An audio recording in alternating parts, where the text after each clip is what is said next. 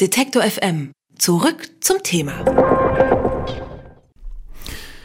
Das Internet ist für uns alle Neuland. Mit diesem Satz sorgte Kanzlerin Merkel für einige offene Münder in der Republik.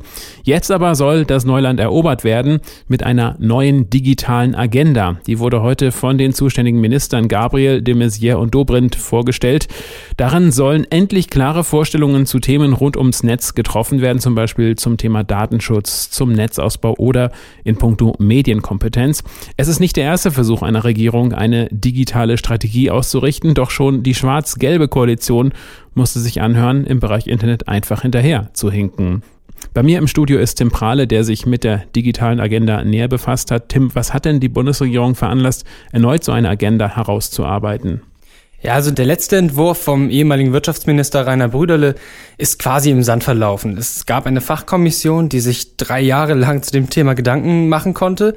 Und die hat dann im April 2013 auch erste Ergebnisse vorgelegt, die schienen aber alle nicht so ganz ausgereift zu sein, denn im Koalitionsvertrag von CDU und SPD wird die Digitalisierung wieder aufgegriffen und ist ein eigenes Thema. Und ist die jetzige Agenda denn ausgereifter als äh, der vorherige Versuch? Also es werden schon viele Punkte von Brüderles Entwurf neu aufgenommen und es sind auch diesmal wieder eher verklausulierte, unklare Ergebnisse. Was sind denn die Schwerpunkte dieser Agenda? Ja, also der Breitbandausbau ist wieder ein großes Thema. Da sollen gerade ländliche Regionen einen besseren, schnelleren Internetzugang bekommen. Bis 2018 sollen alle Haushalte in Deutschland über einen Internetanschluss mit stark verbesserter Downloadgeschwindigkeit verfügen. Dann will sich die Regierung von internationalen IT-Firmen lösen, so dass man gerade über die Daten der Bundesverwaltung mehr Selbstkontrolle hat. Und die Regierung möchte die Behörden besser gegen Cyberangriffe aufstellen und damit den Datenschutz stärken. Allerdings soll das Bundesamt für Verfassungsschutz auch die passenden Analysewerkzeuge bekommen, um Daten wiederum besser auswerten zu können. Und was sind die Pläne in der Wirtschaft? Ja, also die klassische Industrie, so wird das genannt, ähm, die soll bei ihrer Digitalisierung unterstützt werden. Ziel ist, dass Deutschland in vier Jahren das digitale Wachstumsland Nummer eins in Europa ist. Ein Problem dabei, der Staat will zum Beispiel viel Geld für den Breitbandausbau in die Hand nehmen. Das ist aber noch gar nicht bewilligt. So bleibt vieles einfach im Unklaren. Und wie soll es jetzt weitergehen? Also laut Bundesregierung soll zum einen der jährliche IT-Gipfel als Forum für alle relevanten Gruppen fungieren. Und es soll eigens für die Agenda ein sogenannter Steuerungskreis eingerichtet werden, der neben der Arbeit der Regierung neue Entwicklungen beobachten soll und diese dann an die Bundesregierung auch weitergibt. In diesen Steuerungskreisen sitzen dann eben die Staatssekretäre der jeweiligen Ministerien. Tim Prahle über die digitale Agenda, die neue digitale Agenda der Bundesregierung, die heute vorgestellt wurde. Wie netzpolitik.org das Ganze einschätzt, das hören Sie bei uns gleich eine neue digitale Agenda der Bundesregierung. Sie wurde heute vorgestellt. Damit soll das einstige Neuland, das Internet, endlich erobert werden und es soll endlich Regeln für das Internet geben. Wir haben gerade eben schon darüber gesprochen. Jetzt interessiert uns natürlich auch die Meinung eines Fachmannes, nämlich die Meinung von Markus Beckedahl von netzpolitik.org. Er ist am Telefon. Schönen guten Tag. Hallo. Guten Tag. Fangen wir doch mal allgemein an. Wenn Sie der digitalen Agenda der Koalition eine Schulnote von 1 bis 6 geben müssten, welche wäre das denn? Ich würde sagen 5 mangelhaft. Da wäre mehr drin gewesen. Vor allen Dingen im Jahr 2014 hatte man genug Zeit, sich auf den digitalen Wandel vorzubereiten. Warum 5? Weil diese digitale Agenda als Regierungsprogramm voller Konjunktive steckt, kaum klare Aussagen enthält und eher quasi den Status quo anerkennt, dass das Internet da ist und nicht mehr weggeht, aber zu wenig Antworten liefert, was man denn jetzt gedenkt zu tun. Welche Antworten fehlen denn ganz besonders? Also sind die vielen Antworten, die fehlen vom Urheberrecht, wo jeder Nutzer im Internet äh, eigentlich mit einem Bein ständig in einer Urheberrechtsverletzung steht und das Urheberrecht seit 10, 15 Jahren nicht reformiert wird über den Datenschutz, wo die Bundesregierung zwar immer eine EU-Datenschutzreform verspricht, aber hinter den Kulissen diese blockiert, bis hin beispielsweise dahin, dass man gar nicht die sogenannte Störerhaftung abschaffen möchte, die besagt, dass wir für unsere offenen WLANs äh, haftbar sind und darüber darüber dann auch möglicherweise ganz viele Abmahnungen der Abmahnindustrie erhalten, während in vielen anderen Ländern dieses Konzept der Störerhaftung gar nicht existiert und dort überall offene WLANs möglich sind.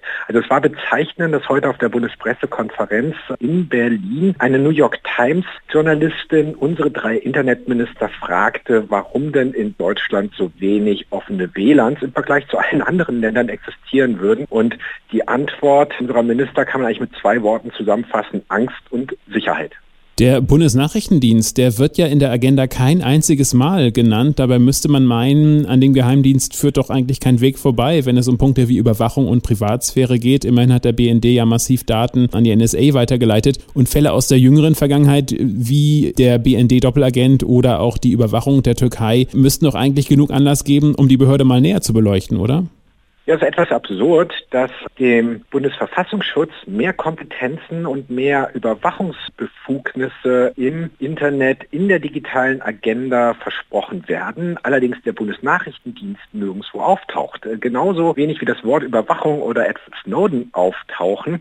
Das begründete Thomas de Maizière heute damit, Überwachung sei ein Kampfbegriff. Wir sagen ganz klar, Überwachung, das ist eine Verletzung unserer Grundrechte und die findet statt. Und darauf gibt diese digitale Agenda keine Antwort. Ich habe heute auf der Bundespressekonferenz die Minister gefragt, wie es denn zusammenkommen würde, dass auf der einen Seite in der digitalen Agenda versprochen wird, wir fördern anonyme Geschäftsmodelle und auf der anderen Seite gesagt wird, Anonymität im Internet darf es nicht geben. Da wurde dann ganz klar, die meinen tatsächlich und meinen es ernst, dass Anonymität im Internet funktionieren darf. Da fragen wir uns, warum dürfen wir uns in der analogen Welt anonym bewegen? Warum dürfen wir in der analogen Welt anonyme Räume haben, um dort zu kommunizieren und zu lieben? Aber online darf das nicht existieren. Da haben wir das Gefühl, die haben das Internet und die digitale Gesellschaft überhaupt noch nicht verstanden. Und der Bereich der Netzneutralität, den müssen wir nochmal ansprechen. Also Netzneutralität, die Gleichbehandlung aller Daten der Internetnutzer. Dieser Bereich wird ja auch nur wenig und vage in der Agenda erwähnt. Wie kann das sein? Ja, das kann damit zu tun haben, dass die Bundesregierung sich einen unterambitionierten Ausbau der Breitbandinfrastruktur bis 2018 wünscht. 50 Megabit pro Sekunde möchte man bis 2018 erreicht haben. Darüber lachen viele andere Länder, die schon viel weiter sind zum jetzigen Zeit. Die Bundesregierung möchte da kein Geld in die Hand nehmen. Also die möchte eigentlich, dass die Wirtschaft von sich aus irgendwo rein investiert. Die Wirtschaft sagt äh, aus ihrer Sicht, äh, warum soll man das machen? Dafür möchten wir Regulierungsferien haben und möchte am liebsten, dass es keine Regeln für die Netzneutralität gibt, die das Internet hat groß werden lassen, die besagt, dass alle Dienste im Internet gleichberechtigt behandelt werden soll, die ein Garant ist für Informations- und Meinungsfreiheit und die auch die ganze Zeit verletzt wird. In immer mehr allgemeinen Geschäftsbedingungen von zum Beispiel Mobilfunkverträgen sieht man lauter Ausnahmen, was man alles gar nicht benutzen darf, in einem Internet verkauft wird. Und wir sind dafür, die Netzneutralität abzusichern. Das wird irgendwie auch dort versprochen, aber gleichzeitig wird eine Hintertür ganz groß aufgelassen, dass man sagt, naja, es muss aber auch ganz viele Ausnahmen geben. Mit anderen Worten, es wird hier etwas versprochen, was sich als Mogelpackung erweisen wird. Warum ist die Netzneutralität so besonders wichtig eigentlich? Netzneutralität ist eigentlich die Basis dafür, dass Detektor FM einfach gleichberechtigt mit RTL-Radios oder den ARD-Radios im Internet senden kann und nicht dafür zusätzlich Gebühren irgendwohin abtreten muss. Netzneutralität ist wichtig, dass ich mit meinem Blog auf netzpolitik.org gleichberechtigt quasi zu meinen Lesern durchgelassen werde wie Tagesschau.de oder Spiegel Online. Also mit anderen Worten, dieses Grundprinzip der Netzneutralität, der das besagt, dass niemand in der Mitte der Netze einfach mal die Hand aufhalten darf. Niemand in der Mitte entscheiden darf, welche Inhalte werden schneller durchgeleitet oder langsamer, welche Inhalte werden überhaupt nicht durchgeleitet oder nicht. Das scheidet das Internet massiv von allen anderen Medienformen und hat zu einer der größten Medienvielfalt und ja eigentlich der größten Möglichkeit zur Meinungsfreiheit geführt, die wir in der Geschichte der Menschheit je hatten. Würden Sie sagen, die Bundesregierung erkennt die Probleme in puncto Netzneutralität nicht oder sie zieht einfach nur die falschen Schlüsse?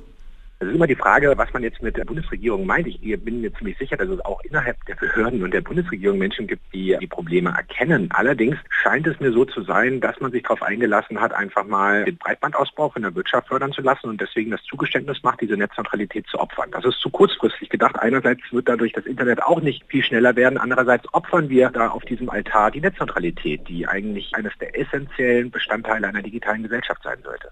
Haben Sie denn auch ein Beispiel für einen durchaus gelungenen Punkt in der digitalen Agenda?